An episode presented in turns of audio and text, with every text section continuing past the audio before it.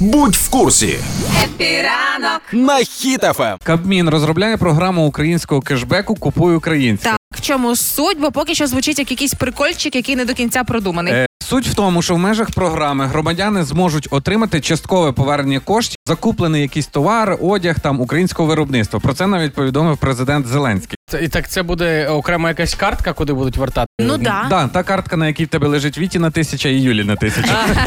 Ну, якщо розібратися для наших мамочок і татусів, бабусів, дідусів, пояснити, що таке кешбек, взагалі звідки ці гроші будуть братися. То кешбек фактично це частина комісії, яку магазин або сервіс платить банку за операції з картою. Тобто, умовно кажучи, якщо я в магазині продуктовому купую хлібчик е, і розраховуюсь картою, то банк, е, в якого то магазин платить банку якісь грошики. І ось в моменті, коли віддають кешбек, ця комісія повертається, але людині на карту. Ти не так для бабусів, е, татусів, матусів пояснюєш. А Це е, якщо ви ходили на базар, пам'ятаєте, і ви казали, скільки шапка коштує? 150. За 140 дасте о, і оці 10%, що, що вони торгувалися, це можна назвати кешбеком. Ну насправді слухайте, я за те, що буде кешбек з українських речей, бо дивлячись на ці ціни, по яким продає виробник, то треба трошки вертати, звісно. Але соцмережі вже відреагували по-своєму на ось ці всі історії про кешбек український. Пишуть, що віддавати перевагу українському, і це так логічно зараз робити. Ініціатива чудова. Паралельно з тим пишуть про те, що багато з нас не в курсі взагалі скільки ми українського купуємо. Це ж не обов'язково якісь прям бренди. Українське це якісь мікровиробники, в тому числі. Але е, багато хто і писав, що дуже завишені ціни на українські речі, О, товари да. в плані там одягу, е, якоїсь такої роботи, не про продукти мається на увазі. Але тут можна пояснити, тому що Давай. По-перше, логістика, е, по-друге, сировина, по-третє, Мгм. робоча сила. Ну, наприклад, футболку, там я не знаю, доброго вечора. Ми з України.